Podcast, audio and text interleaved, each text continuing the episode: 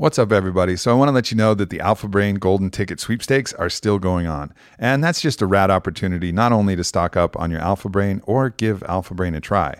Because if you haven't tried Alpha Brain, it's definitely one of those tools. It's different than any stimulant you've had and gets your brain firing in an absolutely different way. And that's what our clinical research has shown. And that's what everybody who's tried it. You know, we've sold over a million bottles of Alpha Brain and the results are in. It works. It's awesome. So, this is a great opportunity, though, because if you get the Golden Ticket sweepstakes, everybody is a winner. And there's a bunch of cool shit that we're giving away from kettlebell sets to different other products, discounts.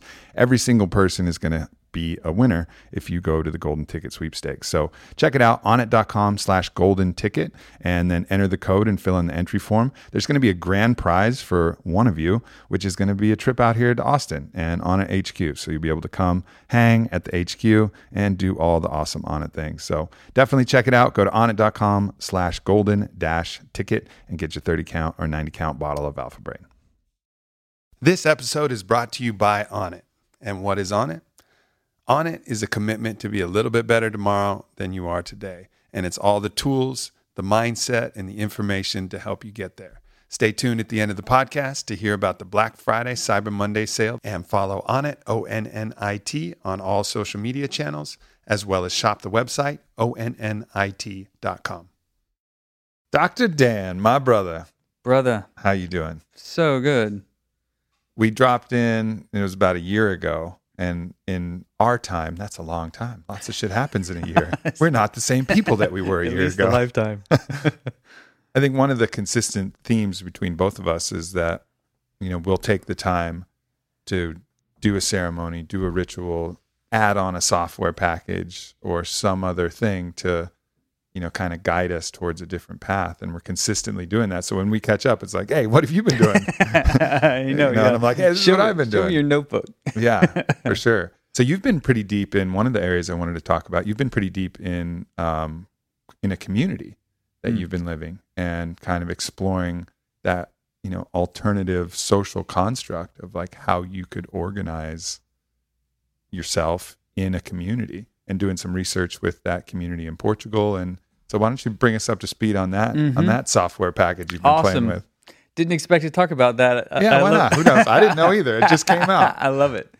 And it's also super timely because since I left Austin, that's essentially what I went to go do. Right. And uh, the community that I dropped in with, it's a small little micro village ecosystem of sorts, eight adults, four kids, a couple of acres, garden, growing our own food, and working with the social infrastructure to explore the dynamics of a multi relational system.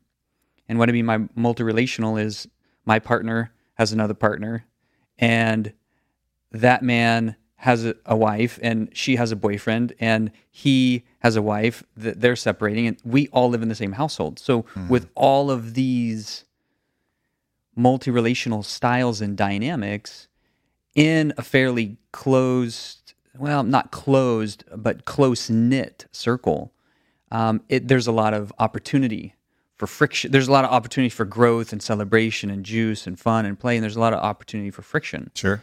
unless we have the clear communication styles going on, unless we have the clear, um, consistent commitment for everybody showing up to do the work together, to vision into the community what we're desiring to create. And that's like the forward thinking. And the backstory and the, and the stuff behind the curtains is all of the withholds and the challenges and the unmet needs and maybe not even unrecognized needs and desires and fantasies and hurts and all this stuff from the from the backstory. And it was a phenomenally rich, really challenging, beautiful experiment. Uh, Yeah, when I talk to people about the open relationship container that I've explored, which is, you know, absent of that, you know, full community and the dynamics of everybody living together, but it's still you have to want to lean into the challenge of that. You know, it's going to force you to communicate better. It's going to force you to deal with issues of your ego. It's going to force you to deal with fears, insecurities, all these things. If you don't want the practice of using resistance to make you better, stay the fuck out of non-traditional relationships. Like you have to know that oh, I'm going into Yeah. resistance training for my emotions, my psyche, my communication, you know, my heart, everything. and you and you have to welcome that as part of the practice. It's like if you don't want to sweat, don't go to the gym. Exactly. You know. So for you, that's you've gone like straight into the you know emotional pressure cooker where it demands a certain impeccability. Yeah. And it I didn't know consciously that I was choosing that. Uh, and as I opted into the system, and and you and I have sh- we've shared a lot of conversations and a lot of ceremonies, and we've both been down the rabbit hole pretty deep with our Yeah, own a few times. and a few times more to come. yeah.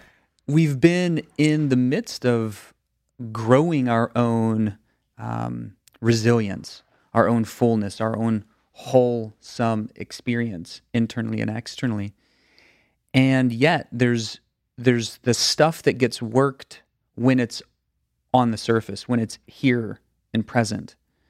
And so I didn't know that I was carrying around a lot of challenge in intimacy until I was in the pressure cooker of that that container. Yeah, it's like cere- ceremony. I've always likened like sparring.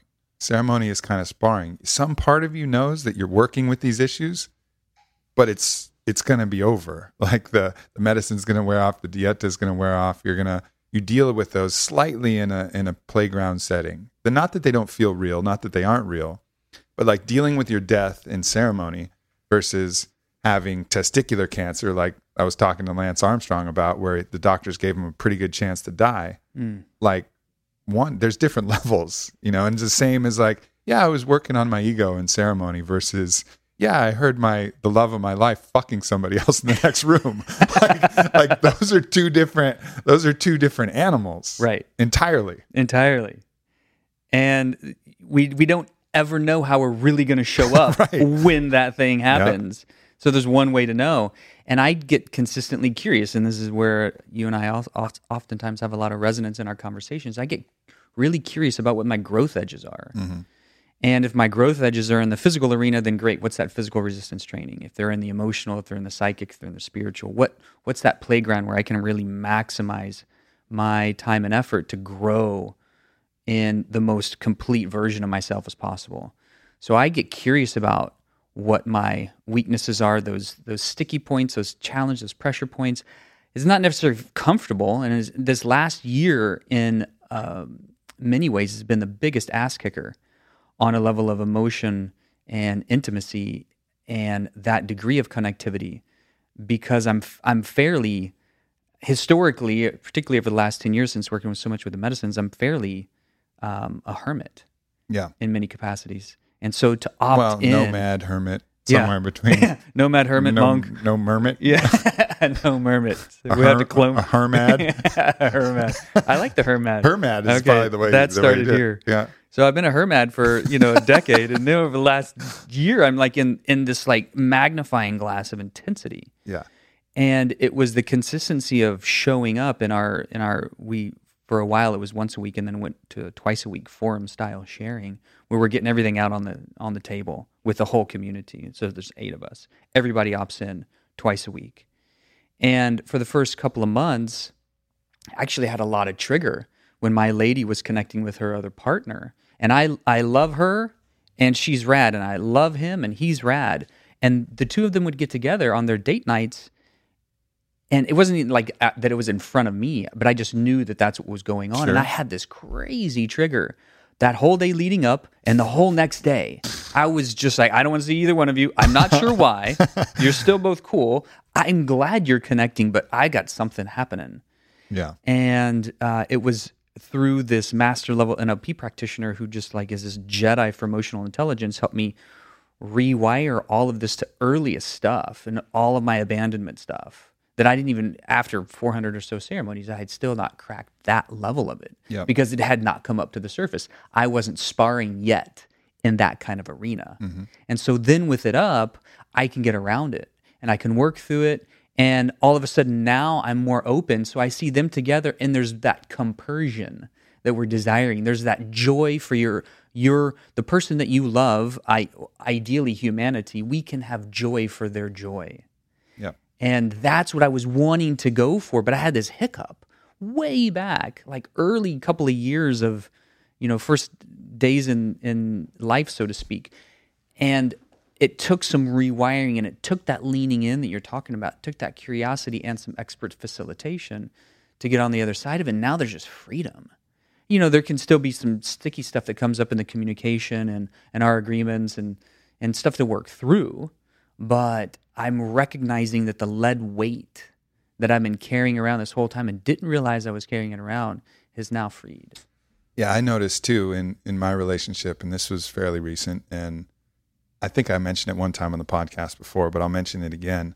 You know, I had gotten my head straight around the metaphysical principles of compersion, right? Like two people experiencing love, experiencing joy should not cause me pain.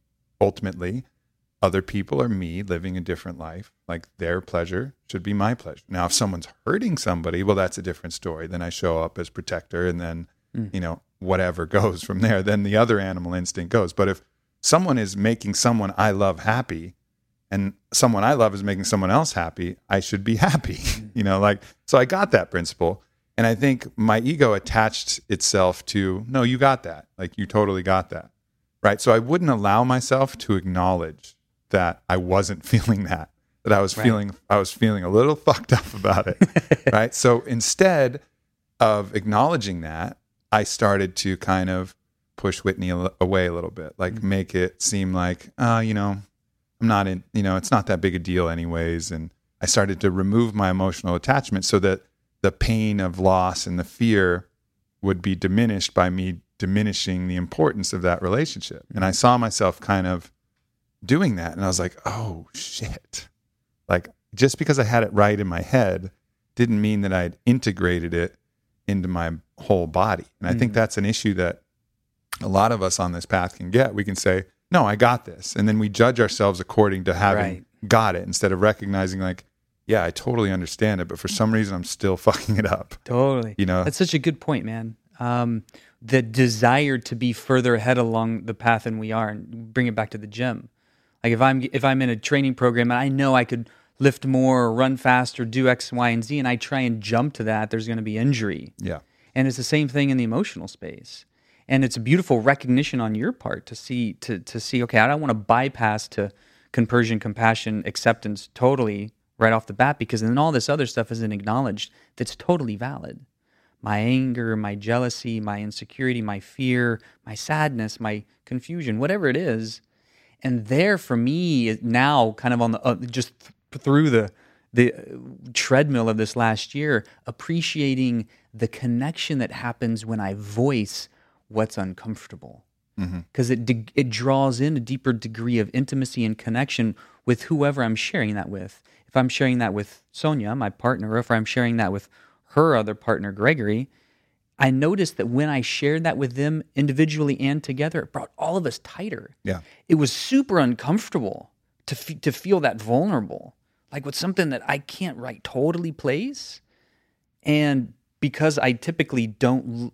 open up when I'm uncomfortable. I typically go into my cave and I want to look at it and I want to like get around it and I don't want to like bring somebody else in. So I wanted to do the leaning in part, which is like I'm kind of uncomfortable and I don't know why. Mm-hmm. I want you guys to connect. I love you both and I'm just having a hiccup. Mm-hmm. And it was just the voicing of that that that allowed them to see my process so that I wasn't pushing them away and then making myself wrong for it. And I think that was the biggest thing that you also alluded to. Is I was making myself wrong for feeling a trigger about something that I thought I should have like gotten over. Should have mastered that already. Jeez, you know, because right? we hold ourselves to that criteria. you know, like we're, we're going to get it once in our head, and then right. we're going to be able to apply it impeccably. Right. And it's just not the way that the human being works. And then the other trick, the other way that you divert. So one way is to lower the stakes in general, which is what I was doing. Like pushing her away so that the stakes were lower. I had fewer insecurities because it didn't matter as much in my head. And that was the other one is to get angry about little inconsequential details. And this is another area that I see happening with that we've done and that I also see happening with other people trying, you know, an open container or even any kind of non-traditional relationship. They'll say like, "Yeah, yeah, I'm okay with it." But you texted her three times in a single day and fuck that that's mm-hmm. bullshit you know three times and, and, they'll find something right like some totally trivial thing to pin their anger on yeah it gets displaced, displaced onto something onto else something else that isn't really the thing the thing is the thing but you'll find some little detail. Well, you worded it this way instead of this way. And that's another trap that Mm-hmm. I think only when you're in the actual contest of Yeah. this and only when you're really experiencing it do you are you aware like, oh, okay, here's another Yeah. way that I deflect. because that energy pain. wants to move. Yeah. Like holding all that energy is going to be a pressure cooker and that thing's going to blow and spill over some way. So then it comes in these covert ways or these passive aggressive ways, all these ego defenses. I'm going to deny it. It's not there. I'm going to mm. displace it. It's, oh, it's, it's actually this thing. I'm going to be passive aggressive with it. I'm going to kind of like push it and then I'm going to make it wrong for not being there. Yeah. You know, I'm going to push it away and then I'm like, where the fuck are you? You know, you left. They're like, what, you pushing me away? Well, uh, you, you stood, a sh-" I mean, it's all this stuff, right? Right. And there's the constant opportunity to get as clear as we can. I think that's one of the things that the, both the medicines help us with, and also when we when we find expert facilitators in the realms of emotional intelligence that can help us track that kind of stuff. Yeah. And if we're tracking it through our thoughts and our beliefs, if we're tracking it through our hearts and how our, and how we're feeling, sometimes if our hearts are offline, maybe we're tracking in our body. Because now, like, oh, my back is out.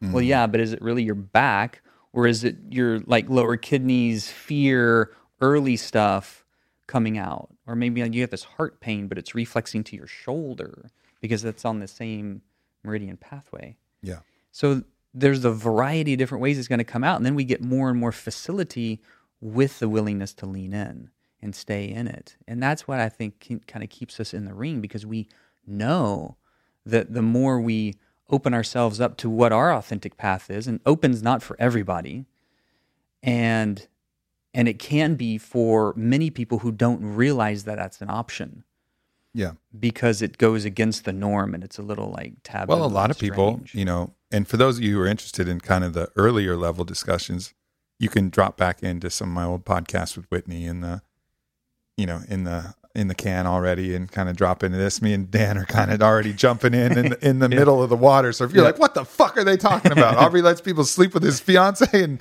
Dan has a Dan has a girl that has another boyfriend and a, with a husband. Like what? Yeah. um, you know, you can drop into some of the older episodes, but really, you know, we've both chosen to explore this non-traditional path because the traditional path didn't work for us, you know, and we saw both our philosophical understandings about love in general, about love not being in scarcity, about you know, two people enjoying themselves not being something that should fundamentally cause anger, that I that metaphysical principle of all being the same, living different lives, all of these things kind of lined up, plus the natural inclination for variety and and enjoyment and experience of multiple different people. I think we've all seen that that's the way. It doesn't mean that it's not hard, even for us doing the work to go through. So if you're interested in exploring that, you know, you got to understand that this is a really this is a process, you know, because Totally. we're having to go against a lot of cultural programming, Mhm. a lot of things that may be instinctual programs from, Mm-hmm. you know, everybody can point to different animal models, but our closest model is the bonobo, right? I mean, that's who we share the most DNA with, and they're pretty good about everybody just kind of hooking up and being chill. But we don't have to go too far down the line where we're back in the chimp model and it's the alpha beating Super every, competitive. beating everybody up and keeping as Mhm. many you know mates as they possibly can. So we carry a little bit of all of that Mhm. DNA from the lion to the bonobo to everything. So there's some instinctual jealousy programming. There's some cultural jealousy programming. There's some Familial. familial jealousy programming. There's all of this stuff. But I think both you and I and a lot of other people in the space can attest that as that can be learned, it can be unlearned hmm and that genuinely you can experience a deeper closeness and a you know a far hotter you know more intense passion with your with your partner you know if you're able to potentially unlearn hmm some of this behavior and it is possible but it's not easy Not easy. No, it, it adds into the system higher degrees of complexity, complexity, um, time management, resource management, communication, agreements, tracking. Especially if you have multiple lovers, you're tracking their energetics. You're tracking them in relationship to potentially a primary partnership if you if you have that. And then what are the principles, what we call the the maxims of our relationship?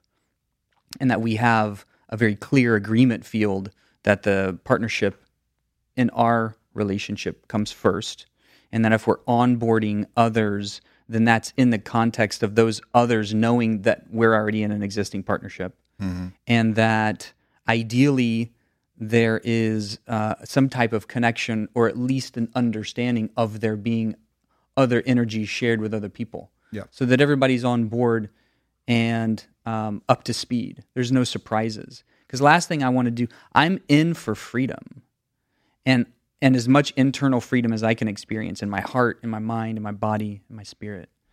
And the last thing I want is higher degrees of drama Right. and hurtness and dealing with stickiness and messiness. And I would rather not opt into that kind of system or maybe opt in enough to understand how I've done it wrong in the past. Because I have done it wrong in the past when I just didn't know any better. And that's kind of gotten us up to a level of proficiency that we're feeling pretty good at. And even though yeah, I was just having these, this conversation with you a few days ago, even though I've done a fair bit of leaning in and a fair bit of medicine work and a fair bit of looking in the mirror and personal development work, and I've studied variety of different psychology fields for a dozen years, there was still this really hard thing around commitment. Mm-hmm. And it's only been recent that I got on the other side of that. And I'm feeling like, okay, that lead weight now has been released. So there's always more to explore. And whether it's like in the ceremony or in relationship, those two for me have been the highest growth curves because they constantly show me where my my challenges are, where my weaknesses are, where my insecurities lie. Yeah. I think it's also something to know that this is going to be work. So if you're interested in exploring this, like be mindful of what else you have going on. Like, are you trying to sprint in your career? Well, maybe this isn't the time to explore open relationship because you're going to have to put in time, consciousness, effort, energy. Because when your energy levels are depleted, everything is harder. Mm. You know, like that matters. So if you're trying to sprint in your career, all right, maybe this isn't the time to explore that. If your health is a little shaky and you need to shore that up, I think too many times we try to do everything at once, mm-hmm. you know, and, and just be mindful that, yeah, you need to push against resistance for growth, but you can't push against resistance in every single category and expect to come out shining. So, like, carve out a little bit of bandwidth that can mm-hmm. do it. But the beauty of it is, you know, a lot of people think, oh, well, it just seems like so much more drama. And there is a lot of communication that's going to happen, a lot of emotions that come up. But I look at conventional relationships, and there's oftentimes some of the most dramatic things I've ever seen ever, just kind of constant resentments and mm-hmm. fights and and the goal of this is to get to a conscious place where there are no withholds, there are no surprises, there are no secrets. Everything is known. So it's not this constant, I'm wondering about this. I wonder if they want to hook up with this person. I, I don't know about this. They lied to me about that. That's where like the surprise drama hits you. Like when you get past into this kind of everything is known, then you don't have like the the surprise shit like guess what you know nearly as often because you're you're communicating so well all the way through it kind of mm-hmm. curves the arc so it spreads the work out instead of just random chaos that can strike at any time Yeah, the the opportunity to do that level of work and mindfulness and managing the other aspects of your lives, eh, life and multiple lives, is to for me the constant query and question is: Am I being one hundred percent authentic? Am I being fully authentic with myself? Am I being fully authentic in all my relationships? and that's when that's where the term withholds comes up for me oftentimes. Like what am i withholding? Whether it's a fear a desire a fantasy um, some unmet need maybe something that i've committed to in myself and i'm not having personal integrity because i've had this commitment to myself and i'm not following through. That's just easily as mirrored into my relationship or into my career or into like what other ecosystem or community i'm in the midst of. And there is the term radical honesty and the opportunity to just be completely um, present with whatever our truth is and speaking that at um, at all costs, so to speak. And there's also the d- degree of skillfulness and mindfulness and how that gets shared. the thing that, about radical honesty is the thing that gets people fucked up is like someone's like, well, if you're radically honest, well, if someone's overweight, would you'd be like, oh, you look so fat right now?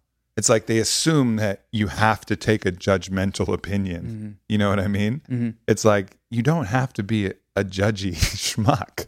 You know, like you can transcend the judgy aspect of that and see the person as whole. Maybe you recognize the challenges, but it's, you don't have to point those out. You know, it's not like liar, the liar liar movie where every thought that comes through your head, right. you have to go automatic. yeah automatic goes out and Uh-huh. it's also it's also not you have to be mindful of there's going to be crazy thought things that go through your mind that may not be really anchored. It may be your ego flashing up. It may not be something that you really genuinely feel you know? So like if you get this i fucking hate you going through your head it doesn't mean you have to immediately go and say that thing. It could be like whoa that was a strong reaction. Let's sit with that and Mhm. see if i really feel that. Where's that coming Mhm. from? You know, so people get terrified of this radical honesty idea and think that it's just going to turn into a disaster. But it's not like every single single thought that goes through your head you voice. You know, because we don't even give our thoughts that much credit. We have all kinds of crazy thoughts all the time throughout That the day. change throughout that the day, change right? A million times. You know, so knowing that taking the time with your truth and also the fact that you don't have to be judgy and you don't have to share all of that other stuff, then, you know, kind of paints a, a more reasonable picture of what that radical honesty can be. Yeah. Yeah. And continuing to practice that authenticity with some humility and Yeah. with kindness. Yeah. Because we can be honest and we can also be kind and recognize that if something that we were to share was going to be hurtful and it's not necessary, is it is it is what I'm going to say useful and is it kind? And and if it doesn't meet on either of those, then I typically am not sharing it. And so I may be desiring to be authentic with my own inner dialogue about it, like, oh, this person's kind of driving me crazy. But it's not going to be useful or kind for me to share that with them for whatever reason. Yeah. Useful or kind, I think, is kind of both. Because sometimes the medicine is going to be a bitter herb. Oh, You know, yeah. sometimes you're going to have to call people out on their shit in the most loving way possible and, right. And that's and what, let them know. And that's why- what a real friend is. And that's like the medicine as a real friend, right? Yeah. The, medic- the medicines give us what we need, i.e., Not what we ask for. right, not what we want from our egos. What's going to be in our best good, Yeah. not necessarily how we want it couched and how we want it served on a. That's my platter. favorite line from Mooji Baba, who says, you know, if we were the chef of our life, everything would be chocolate flavored. But fortunately, there's a different chef, and he serves, you know, up the hale and hearty bitter stews that we need, Right. you know, to to help us. Most help of the us be, be most of the medicines are bitters, they are, or most and most of the bitters are medicines. yeah. interestingly, interestingly Mm-hmm. enough, yeah, the sweet satisfies you for a minute, but it ultimately isn't sustaining. You know, we need the combination of both. Mhm. for sure. Yeah, it's a it's an interesting you know journey that we've gone on, and I think it's not only in relationships that we've taken that path, but it's it's in you know rituals that I think you know one thing that I've been talking to you about is creating rituals even with your friends. You know, areas where you can do something with your homies Mm. that'll kind of push the edge and and advance those relationships. Like oftentimes some of our best friends are those who we've gone through struggle with you know so a lot of us have our best friends from former sports teams we've been on or military platoons or you know other things but there's and we just don't spend the time cultivating other challenges that we can go through together so we don't form those kind of bonds that only form when two people are working you know together in the trenches. in the trenches. Yeah. And so like medicine ceremony is one way, but there's other ways too. Like go climb a cold mountain and fucking figure out how to pitch a tent and hang with your hang with your homies there or Mhm. like go do something that really you know stretches the edge and then you'll start to cultivate even better friendship bonds. Mhm. And I think that's something that you know a lot of us don't pay attention to both for ourselves with our friends and with our lovers is just finding the ways to take relationships to the next level. hmm Yeah, strengthening the the depth of that container in the relationship outside of the comfort zones into all of this unknown territory that you get to explore with one another, and we don't really know what people are about until they're stretched outside outside of their comfort zone. Yeah. how do Yeah. they sh- how do they show up when the usual is no longer available and um, now there's a, a, a deeper sense of maybe that primal nature whether it's fear or greed or attachment or like ownership or jealousy all of that kind of stuff comes out Yeah. I remember I was doing a I was doing a scuba diving cert and I was down there um down there with uh, one of my dad's one of my dad's friends, and we got paired off.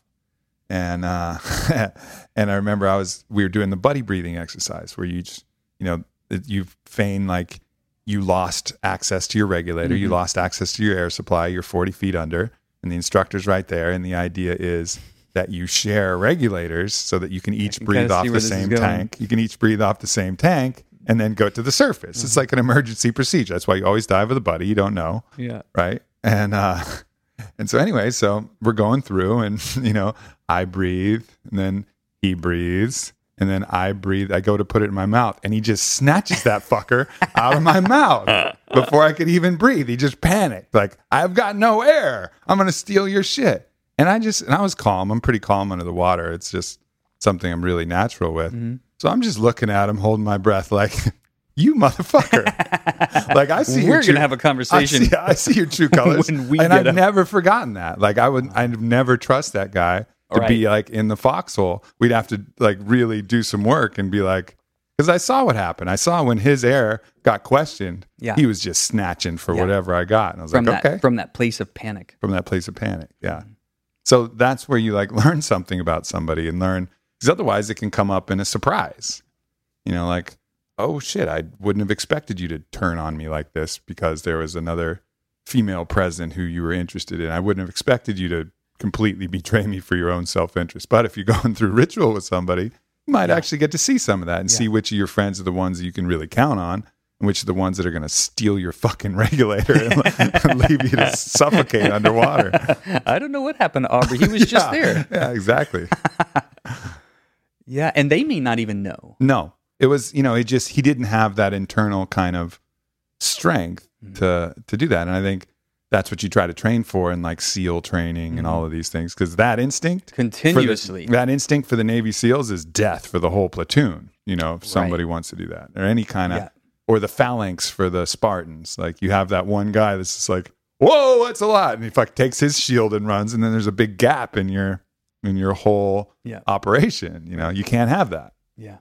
And there's, I don't know of a better way to train that than to give people the experience of being uh, reliant on one another out significantly outside of their comfort zone Yeah. for long enough to be able to work through those instinctual patterns. And, and I think that was one of the, wasn't that the first reality show, Survive, Survivor? Survivor. Yeah. Yeah. It's usually what happens when people are freaked out and their all their survival instincts come online.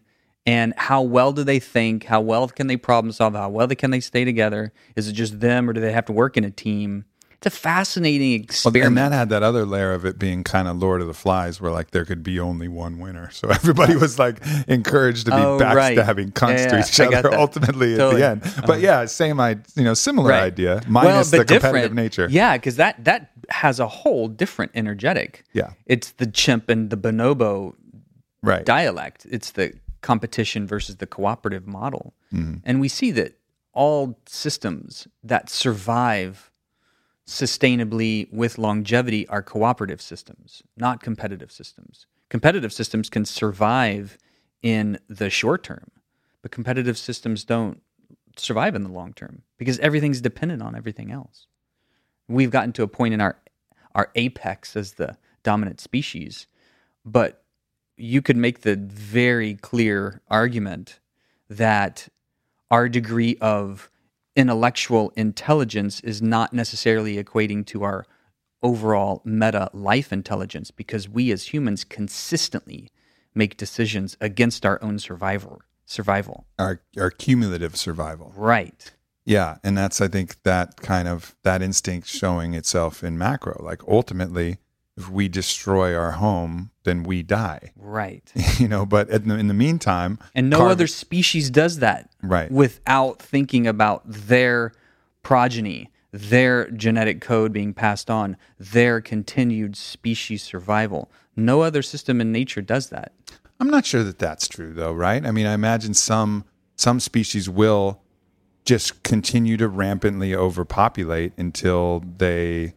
there are some controls in place, but sometimes you know the species will just go on programming and overproduce itself to the detriment of the only ecosystem. To, only to the extent that the natural environment allows for that population curve. yeah, So we have been able to like j- we've jiggered it. we've but modified we're still but the, system. animals would still i mean i think i think we have the unique ability to and responsibility because we can jigger the system to create more room and to and to survive longer without relying on the ecosystem through agriculture through you know storage of resources and whatever. We don't have to live like the plains indians mm-hmm. in harmony with the nature around us because the nature around us supports us.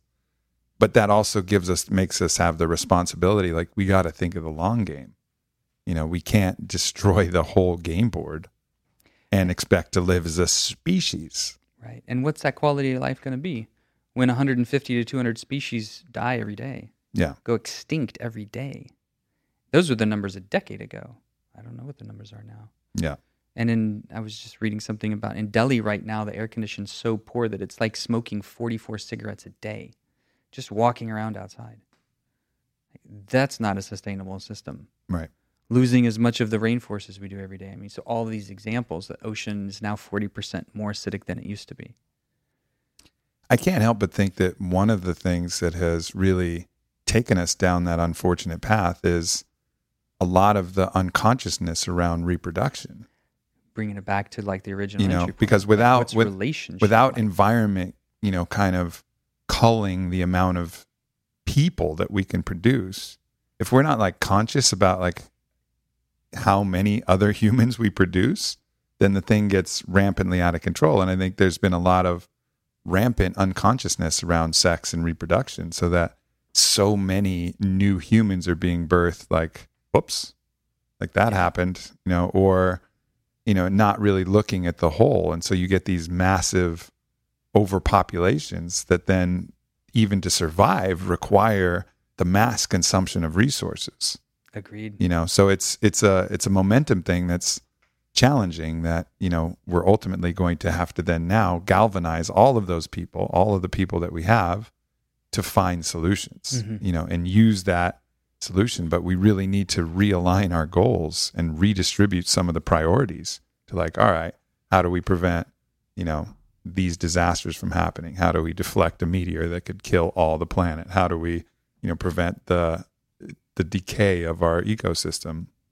How do we clean the air quality? How do we desalinize the water? How do we keep the reefs in line? Like these should be global projects which an organization like the UN should be championing but they're not they're worried about border disputes and Mm-hmm. whatever bureaucratic nonsense that's actually going on and i think that's the next step that we as humans have to take is like all right we're the ones who are now have the opportunity to either fuck this whole thing up or fix it and Mhm. allow us to survive beyond the natural cataclysmic cycle that the earth goes in hmm Yeah, it's one of the larger required conversations that doesn't happen very often, which is around population management or population mindfulness or reproductive mindfulness, conscious conception. First time I ever kind of came across that that idea was in uh, Daniel Quinn's book Ishmael, and there's this gorilla speaking about like from the gorillas highly intelligent gorillas speaking about how silly it is that humans consistently overpopulate every generation our population doubles. And now it's starting to that that exponential growth curve is starting to start flatten out which is great. And what is the the capacity? And there's a lot of different numbers that suggest that we're already over capacity and there's other numbers that suggest oh we could we could still quadruple capacity and we could still grow enough food. Okay. And what's still going to be the quality of life if we're living in such non-sustainable ways if we're throw if we're still such a consumer driven society and we're throwing so much stuff away yeah and we're not using fully what we have in front of us. It's one of the reasons I like I like going back to Peru and just living in uh, not as an industrialized country and society. You, you see resourcefulness come online where you know the car doesn't work anymore, but now its motor's been like broken down and reutilized as Yeah. a washing machine and, Yeah, yeah, and a blender and like some other thing. There's just a massive amount of resourcefulness, and I think of er, ultimately we'll get around it because necessity is the mother of invention.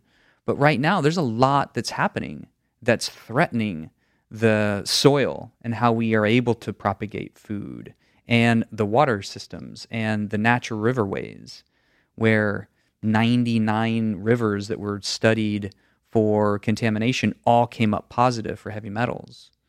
And at least in California, in the area that I'm living now, th- it's very clear that says don't eat the fish that you catch in this river. Yeah. And I'm I'm just still kind of watching all of this play out in a relatively short time span.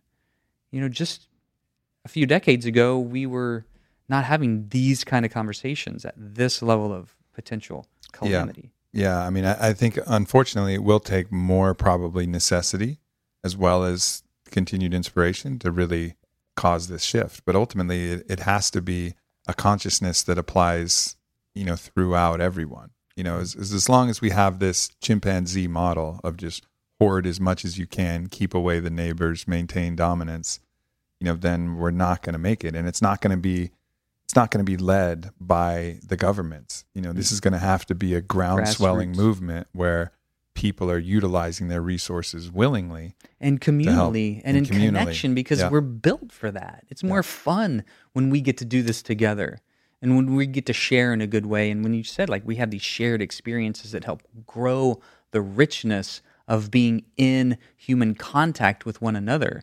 So many of the diseases are right now diseases of excess because we have so much. We have so much food. We have so much time. So that's a whole nother discussion. But also diseases of isolation, mm-hmm. where there's so much disconnect. There's a lot of connection through these like social media platforms, but that's not the same as human connection, and that has a very different look neurodevelopmentally in the psyche of the coming generation. The, the psychiatric conditions are on epidemic proportions rising in addiction. Opiate addiction is just massively spiraling out of control. Same thing with the numbers of addiction. I mean, uh, anxiety and depression. Yeah, consistently going up. Even with all the medications we have, the su- the suicides rate is is higher now than it was before we ever even had medications. These pharmaceut these psychiatric pharmaceuticals. So these these experiences of connectivity have such a, a healing um, effect throughout all expressions of our life how we live together, how we share resources, how we celebrate, how we get back in touch with the land, how we get back in touch with our spirits and like the zest for life.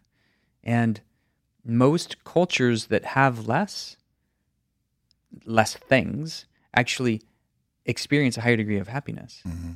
because they're they're they're not ruled by their things and by the man the time management to make so much to keep their things working and online and and they're not as isolated you know, exactly. They're not as there's multiple people living in and out of the home. You're connecting all the time, and even if it's a little dysfunctional, and a little fucked up, like there's still people all around, and Community. it's this cumulative effort. And I think that's that has to be, and I think that's one of both of our passions, and one of the reasons why you're in the social experiment that you are. I'm, you know, forging ahead in my own community social experiment because that ha- the tribal concept can't be abandoned. It has to be rejiggered reformed, re-understood in a different way so that if every person had 50 people that they, you know, instead of saying mine, all 50 said ours, mm-hmm. and everybody had that, then there wouldn't be these isolated lost cases that nobody was looking after. Like the circle would form and help those who were struggling and help those that were challenged. And not only that, but so forming the community, but then having the tools to actually make significant change, which is the psychedelic medicine revolution that's coming. You know, the data that's coming out of these MDMA assisted mm-hmm. trials mm-hmm. and these psilocybin assisted trials and the ayahuasca studies that are out and the iboga addiction studies and all of these medicines so that there'll be community and then there'll be actual tools to help both facilitate consciousness and to heal trauma. And then all of a sudden, when that starts to proliferate, then we got a real fucking fighting chance. Mm-hmm. Otherwise, with the with the cards that are on the table, if you take those two things off, community and these radical paradigm shifting medicines that are going to be coming online, I don't think we have a chance. But with with those ideas, like a reimagining of of tribe and culture and community, and a rejiggering of the available options to heal the human operating system, I can still be hopeful and optimistic. Agreed. Yeah, and I, I I like the the model of distilling it down to those two primaries. Um, for me, I certainly have a yes in both of those camps because those are so fundamental. The the desire to grow, to to reach expanded states of consciousness, and the desire to connect, and how hardwired that is in both of those. How hardwired both of those are into our system, uh, like where we come from. They're not hardwired so much into our cultural system right now. And yet, this is the opportunity we have these kind of mediums and these kind of discussions to share this this perspective and to also find the like-minded, like-hearted brothers and sisters on this path sharing that kind of message because we can start banding together and then it does become this grassroots movement and then mm-hmm. that accelerates it because people recognize oh like i would like to have more connection in my community too. Or yeah i haven't really expanded my own um, self beyond my comfort zones in a while or done that with other people that i want to deepen my relationships with and deepen my connections with. So there's an inherent yes factor. And then the next question is okay how can i do that? Where can i go? What can i study? Who can i have that experience with? And this I get a lot of these questions all the time. Um, I'd like to have an experience, an expanded state experience. Where can I go? How can I start? And then we just get down to the basics again. Okay, well, breathing. Breathing's always a great place to start. Cold, yoga, right? Floating, floating, right? Yeah. All of it, right? Just start with the basics. Solidify the foundation. Meditation. Mm-hmm. Be able to stick with yourself in the tank. Hold yourself together well enough so that you can prime the experience to go into the next level before you try and push it too far, like bypassing all of the earlier stages. And consistently, it's amazing that with the facilitated therapeutic experience of the medicines, and this isn't to say that it doesn't happen in, in a recreational sense too, but particularly when it's therapeutic and facilitated, there is a sense of healing some degree of separation separation from myself, my true authentic self, separation from planet, parents, partners, friends and family, source. Some degree of separation gets healed so that I already now feel more connected to who I am and more integrated as a whole person. And then now that more integrated self is now my cup is starting to fill back up. So I, I naturally desire to have those experiences in all of the relationships that are around me. So then my life starts to change so that those are the kind of relationships I'm now opting for. Yeah. I'm sorting for. One of the things that I've always appreciated about you is you're not in that black and white absolutism, all or nothing kind of camp. I mean, you're an MD psychiatrist and you look at all of the tools that we have on the table. All right, here's pharmaceutical intervention options. Here's the consciousness expansion options. Here's the nutritional deficiency and health optimization options. Here's the supplemental options. Here's the community practice options. And you don't need to go radical, you know, and say, like, well, fuck, if I'm going to meditate, I got to get off all my meds. I got to do all the, I got to stop eating all the sugar. And I, it's just too much. I can't even do it. So I do nothing. Mm. You know, like you can make incremental gains. Mm. You can pace yourself. You know, you can still use pharmaceutical intervention and some of those tools while you're building up the resources of community and resources mm-hmm. of your consciousness practices and all of these other things so that eventually that gets strong enough in your nu- nutritional base and everything that maybe then you can start to drop off some of the pharmaceutical interventions when you're ready mm-hmm. you know and then if shit gets crazy you know and you need that help again okay here are the options you know but doing it consciously rather than saying oh you're depressed just take this pill don't worry about it you know like that's not going to work you know, ultimately that's using just the band aid over and over again for a massive wound that's just bleeding out. Like you got to do the healing, use the band aid too. That's fine. You can apply that, but also do the, the core healing practices mm. at the same time. But I think too many people think in these black and white categories, and it's not that. Like we have all the tools, let's use them. Again, just like I said earlier about don't maybe sprint in your career, sprint in your relationship, sprint in your community, sprint in everything at the same time. Pick the areas where you're advancing and then allow some time for the rest of the mm. stuff to grow. Mm-hmm. Yeah, slow change is lasting change. these big overarch, and I've done that so, so many times in the past where I've Yeah. tried to make these massive leaps because I know it's possible. And I get so excited about what's possible. And I want to try and get there as fast as I can, but maybe I'm doing that in multiple areas.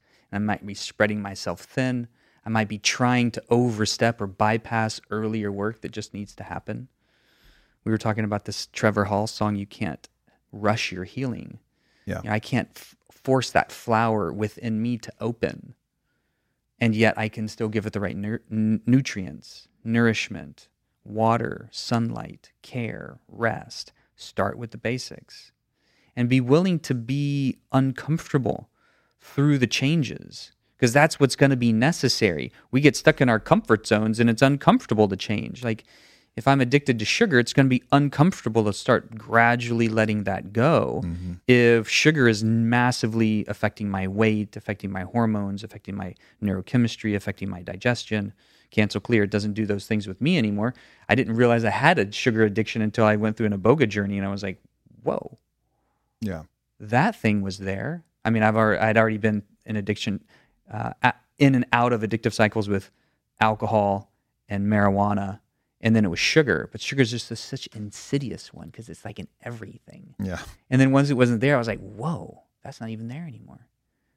And and yet there are a lot of those different kind of patterns that we get in. So if we recognize, and this is where it takes a real kind of like from an AA term, honest inventory. Like we can ask ourselves honestly, what are the patterns that I'm really ready to let go of? Because they're they've been maybe they've been keeping me safe, right? So I, I've had a challenge with commitment for a long time, and that kept me safe through a lot of my early years. But it also kept me in a shell. Mm-hmm. So then to like start to open up that heart again, that was the big prayer, like open this heart. Well, then I, I didn't realize it was going to feel like it got smashed by Thor's hammer repeatedly in order to ho- to open. But sometimes the hard nuts need big hammers. Yeah.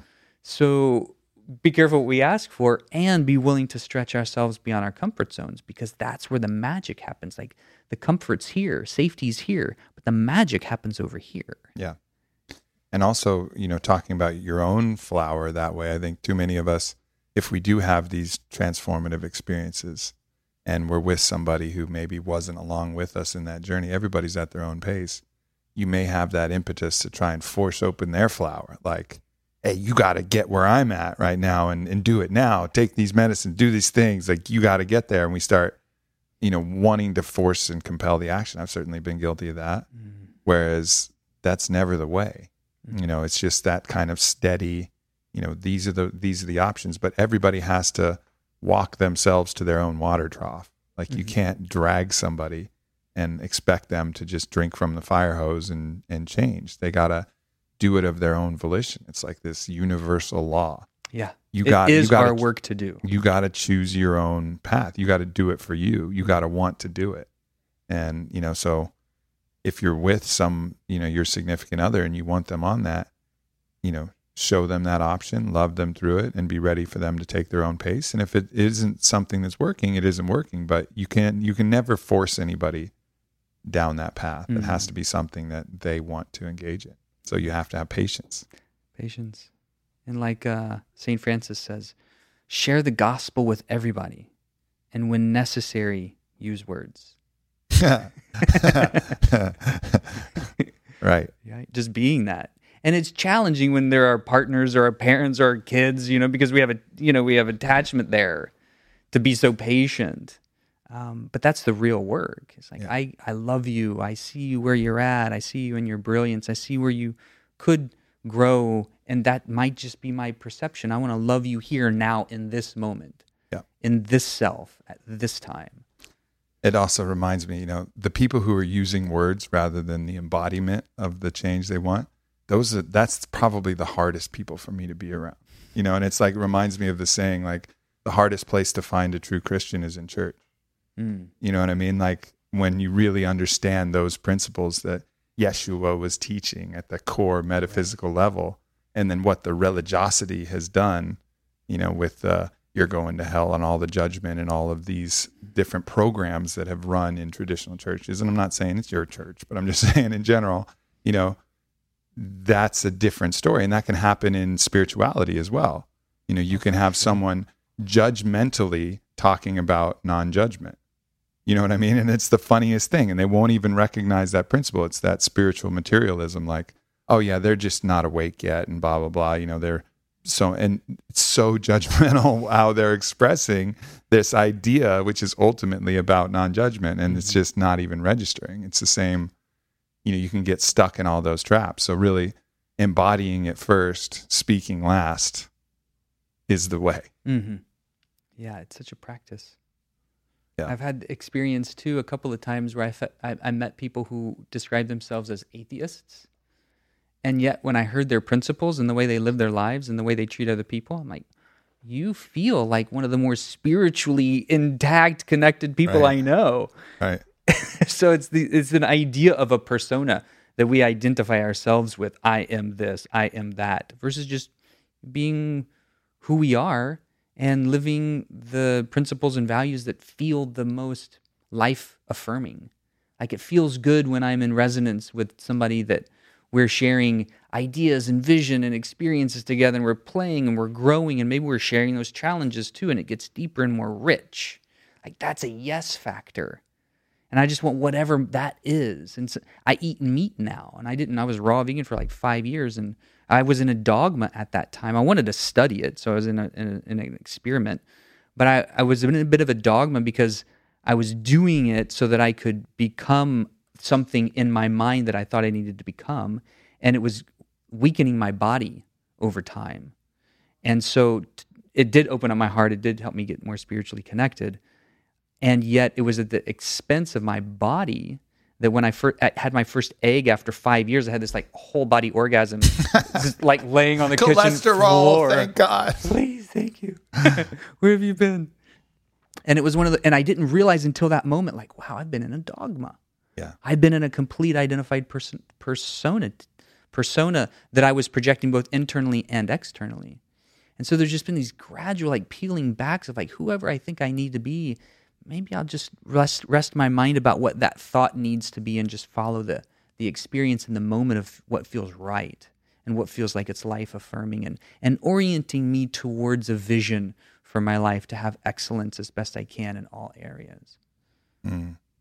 yeah I, I think when you're looking at that it's you know especially with others i think we lose compassion for the the right to be better than somebody you know what i mean? Like it feels good to our ego to be better than another individual. We like the separation. Like we like the fact that if you can be vegan and someone's eating meat and you can be have some kind of superior high ground and be like ah, fucking meat eater savage. Mm. you know what i mean? And then that'll keep us subtly in this or even with spirituality with any of these things religion nation state color race class whatever it is mm-hmm. you know we like the ego likes that feeling of superiority but then the heart really only sees compassion and mm-hmm. joy for the other person's joy Yeah. you know? And so recognizing how much that some part of us likes separation and then you know it's something we do all the time with our with our friend group. You know we may have a pretty tight group of 10 friends but five of them will pair off and they'll spend the first hour and a half of dinner over wine talking shit about the other five. And then you rejigger the five and those five talk shit about the other five and you rejigger the five and those five talk shit about the other five and pretty soon it just undermines the whole system Yeah. you know because everybody is kind of trying to separate from everybody else rather than trying to pull together Mhm. and that's those are the fundamental things about community that need to need to exist you know you can recognize where people have work and whatever but not approach it not from judgment but like all right how can we show up to help bring that person through the other side Mhm. rather than how can we bond together by pointing out that other person's different and making us superior you know yeah, we're we're all just made up of the same cosmic dust, desiring the same experiences of joy, happiness, connection. And I've been noodling over this this line in this book I read recently. Essentially, it's become a mantra and a prayer of mine. Whatever I want for myself, I want for everybody. And it was such a big statement. I had to put the mm-hmm. book down and just kind of like ponder that for a couple of hours. Like where, I mean, because that feels so affirming. And if it doesn't feel affirming, then why not? Yeah. What what has been? Is there anything in the background that would tell me that I don't want that to be true? And if not, why not? And is the is the world and the universe abundant enough? And do I choose it to see? Do I choose to see it as abundant enough that whatever I want for myself, I want for everybody? And if that was able to happen, what would life become? Yeah. And what's interesting there is somebody will say, well, why don't you just give all your money away then, bro? Because part of what you want for somebody is for them to also earn it. Because Mm-hmm. that was part of what Right. you went through as well, is you fought your resistance, you forged ahead, you earned it. It's not about distributing just the fruit, it's distributing the picking of the fruit. Right. Don't give a, don't just give a man a fish. Teach him how to fish. Exactly. And that's the I think that's the thing that people can't wrap their head around. Yes, certainly share the end product, but just dropping the end product on somebody isn't sharing the mm-hmm. same thing that we're talking. It's not wanting the same thing for everybody that you got. It's showing them how to take that process to acquire resources, to be able to share resources themselves, not just be on the receiving end of the teat, constantly having other people supply stuff for you. Mm-hmm. That is not a satisfying life. That is not something that fortifies the soul. That's not something that allows you to expand to the higher levels. So you have to be cognizant that it's not just sharing the end product, it's sharing the process. Mm-hmm. You know, that's that's really important. And you can rob someone of the process by making it too easy. You know, you sure. can do that for your kids. I mean, you can do that for your lovers. If you make it so easy on your kids, you know, then they're not going to learn the process that made you who you are.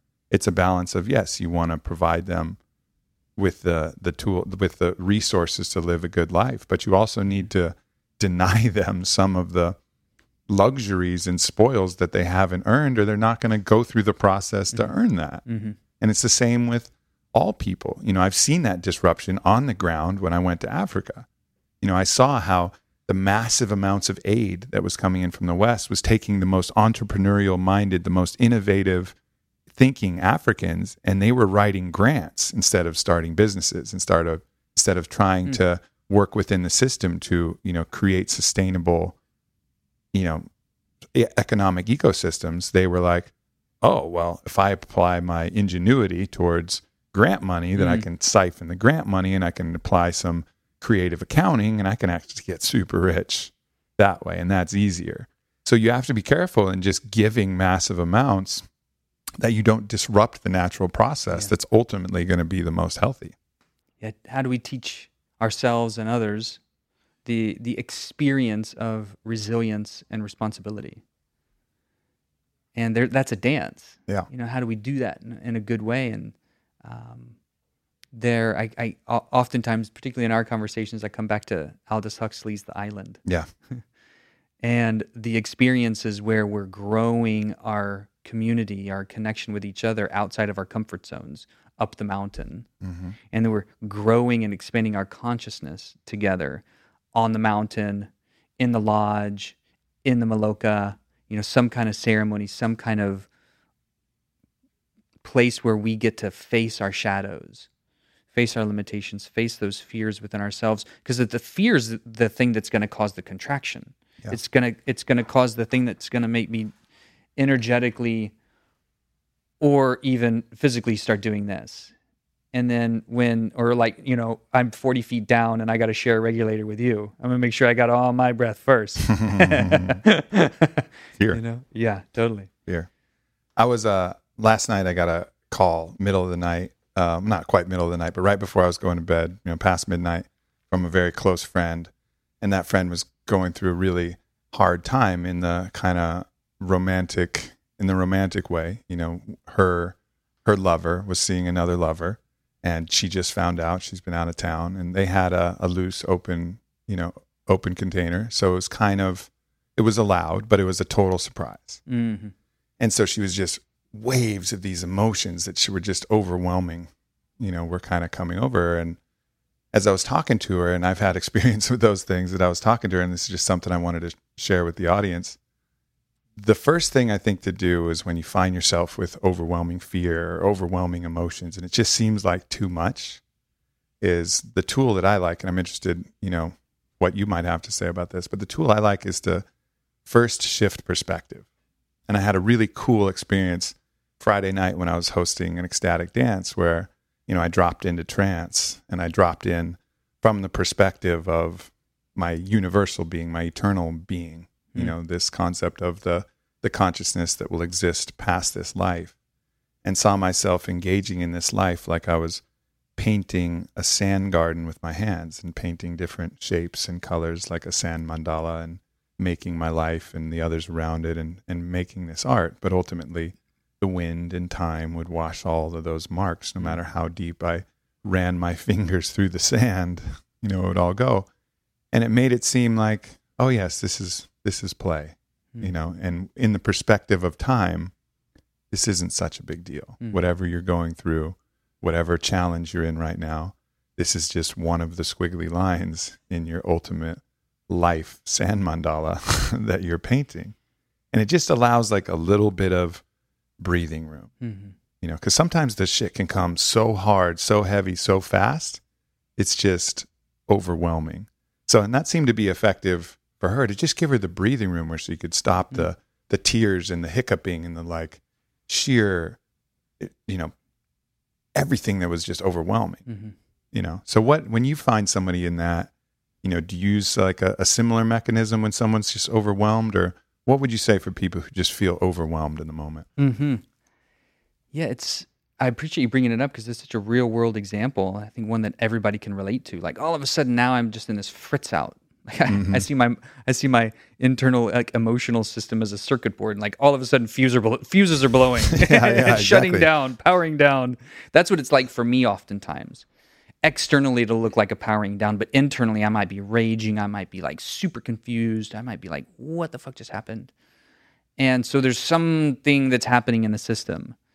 And my, and I'll, so I can answer that question in a couple different ways because what one thing that I'm recognizing that's helpful for me is doing what your friend did, which is reaching out to you, right reaching out to a trusted, confident companion, good call mentor, therapist, somebody that's that is able to give not only support. At minimum, you need support. Ideally, it's both support and counsel.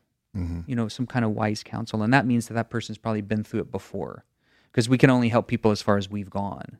Otherwise, it's like mutual exploration. yeah And at that point, the, the ability to reach out helps to already give the separation because that person's now going to work as like kind of an auxiliary ego. Like mm. maybe it was like this, and maybe you're actually going through something like this. And it's, and by the way, it's all fucking okay because you're great. yeah yeah, You're perfect. You're beautiful. So there's already now like a sense of validation. And that that is so hard for us to do to ourselves and by ourselves in the moment. Because the the thing is so fritzy, it's like consuming all of our awareness. and maybe we have some programming where I don't want to burden anybody with my trouble. Nobody wants to talk to me right now. I'm not Right. worthy of reaching out. I'm not worthy of their Right. counsel or friendship. And that could be that could be a huge self-worth piece. For me, it was a safety piece.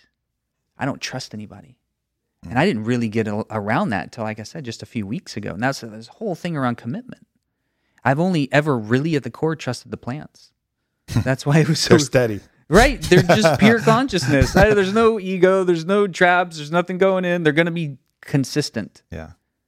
And so now my practice is to actually work what's not built in as conscious competence.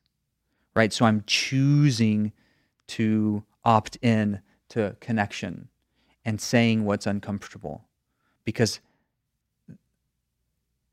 I know that level of connectivity will help and yet there might be a wall previously that wouldn't even allow it. Like that might be that that might help, but I'm I'm gonna hold on to my righteous indignation, like I deserve this pain. Yeah. and you can't change it. Yeah. And I'm gonna hold it. It might be helpful for me to do that thing, but just because you suggested it, I'm not even gonna do it. I'm gonna do this thing right here, and you're gonna be able to change, like "Ah," whatever it is. And so now the practice is to go into the opposite, like lean in, to do what I know is going to be helpful. Lean in, make contact. If I'm by myself, then it, it's I need to be able to train some kind of auxiliary behavior That gives me a pattern interrupt. Go for a walk. Go for it. Could be go for a walk. Could be just dropping into breath and some breathing practice. Because I know if I do five minutes of breathing in the midst of like a circuit board overload, I'm going to be a lot better off Yep. at the end of that five minutes. Yeah. Change your state. Cha- some kind of state change, um, and it could be it could be an internal mantra, like um, whatever this is is happening for me and not to me. A change from fear to faith. Like ultimately, if I believe that the universe is benevolent and everything is supporting my evolutionary path growing forward to becoming more of who I can be, who I choose to be, if it's helping me, especially when I don't see it. Because in retrospect, I can see, like, oh, yeah, that time I broke my neck, that did this thing for me. Mm-hmm. That time where I got divorced and, like, you know, lived in the, you know, wherever for doing whatever, like, whatever the thing is. If I can look back and I can say, okay, that helped me in this way, then everything is helping me in this way, especially this right now. So if I've got some kind of internal mantra or ethos that helps me track that in the moment, then at that point, I gain power back. It's that classic thing that I talk about of having um, hindsight as foresight. Because in hindsight, we're Mm. often grateful for these challenges. Mhm. But with foresight, it looks like a disaster. looks like this is the end. Right. This is where I get fucked up. this thing is, where- now I got all these things that I think are going to happen as a result. yeah yeah and that's and that's uh, it's like a muscle Mm-hmm. you know training that thing like the experiences i am presently going for are necessary for the evolution of my consciousness myself And the more it gets trained, it moves from that unconscious incompetence to unconscious competence. Like I don't have to think about it to do it anymore. It becomes my new habit. And and that's a stage, you know, we just practice, practice, practice until it gets to that point. yeah yeah and then also being stepping outside and observing yourself in the moment too having that other perspective of like oh look the aubrey is freaking the fuck out right now the Aubrey. the aubrey is going mad he's so angry I hear Corey speaking Yeah. from that perspective. I right love that. yeah like the aubrey is raging the aubrey is a raging raging chimpanzee right now like maybe the aubrey should calm down you know and when you hear yourself raising your voice or getting all worked up or you know like maybe you know you have that practice where you can be like whoa whoa whoa buddy Whoa. what's going what on here but that's there? hard because the emotions will want to take you right along that Yeah. just drag you by the nuts and just take it with you Right. straight into the heart of your pain Totally. but if you can separate and have that little perspective, either through you know expanding the amount of time or creating separation between your consciousness and the emotions that are going, or doing that, I think those are a lot of powerful tools. But Mhm. but you're right that reaching out to somebody is really key. But it's also a lot of people, like you said, don't have those people that they can trust, which then goes again back to community. Because if Right. sometimes you can reach out to somebody and if they're in the same similar conscious and they're in the same similar traps that you're in, they'll be like, "Oh yeah, fuck that person." That and they'll just fucking rev it up. It'll be like, Right. "I got this fire burning and I, it's Right. killing me." And they're like, "Oh yeah, you want some more coal? Here you go. I got Right. some gas. Will that work? like, let's get Because I'm going to mad." feel better as we fire that up together because Yeah. I've been alone in my pain and now you're reaching out to me in your pain and I got the same pain. So I'm going to help mirror your pain so we can be in it together because I don't want to be in my pain alone. Yeah, which kind of works on the basest, lowest level because at least you have some kind of camaraderie, but it's ultimately not going to help either of you transcend it. Right. You know, and that's what you, I mean, I think that is the first instinct. Like, let's go get fucking shit faced with the other person that's in the most pain possible. And then let's just revel in it. And, you know, you can use that. You can use that tool. Yeah, if we, use, we use crutches along the way as needed. yeah. Well, brother, this has been awesome, man. I'm uh, excited to see your constant evolution. I know uh, you just dropped an Onnit podcast with Kyle talking about the concussion repair manual, which is a whole subject that I'll leave for that podcast. But anybody who's ever gotten hit in the head, which is uh, pretty much everybody, um, please check out the podcast with Kyle on the Onnit podcast about the concussion repair manual. Check out your book; it's available on Amazon as an ebook and as a uh, soft cover, right? yep. and um, you're developing some other things, full spectrum medicine coming online, a few other projects. But uh, look forward to seeing what the next evolution will bring, brother. Yes, indeed. It's always good. It's always a pleasure to drop in with you on on these shares too, because I ever, I don't ever know what's going to happen. Magic Yeah. always happens, and it's these little benchmarks too along our path that we kind of share. Like you know, we've been doing this for a number of years now, and uh, it reminds me of how much can happen in a relatively short period of time since we did speak last last in this kind of context. Yep, no doubt. Well, thank you, everybody. Follow this man, Dr. Dan Engle. He's got the socials. He doesn't go on them that much, but uh, he drops he drops stuff all the time. So keep up with him. And I love you, and I'll talk to you soon. Peace. Peace. If you're thinking about shopping at Onnit, hold, hold, hold, and then once you have turkey in your belly, now. Black Friday sales coming, everybody. It's by far the best time to shop at Onnit for anything from doorbusters like the werewolf 50% off. We're dropping new savory mcts we got donald cerrone middle finger tea. We got everything on sale. It's the dopest time to shop. If it's too late sorry about it. Get ready for next year. But right now if the sale is on and it's going to extend through cyber monday it is absolutely the best time to shop at Onnit go to onnit.com slash black friday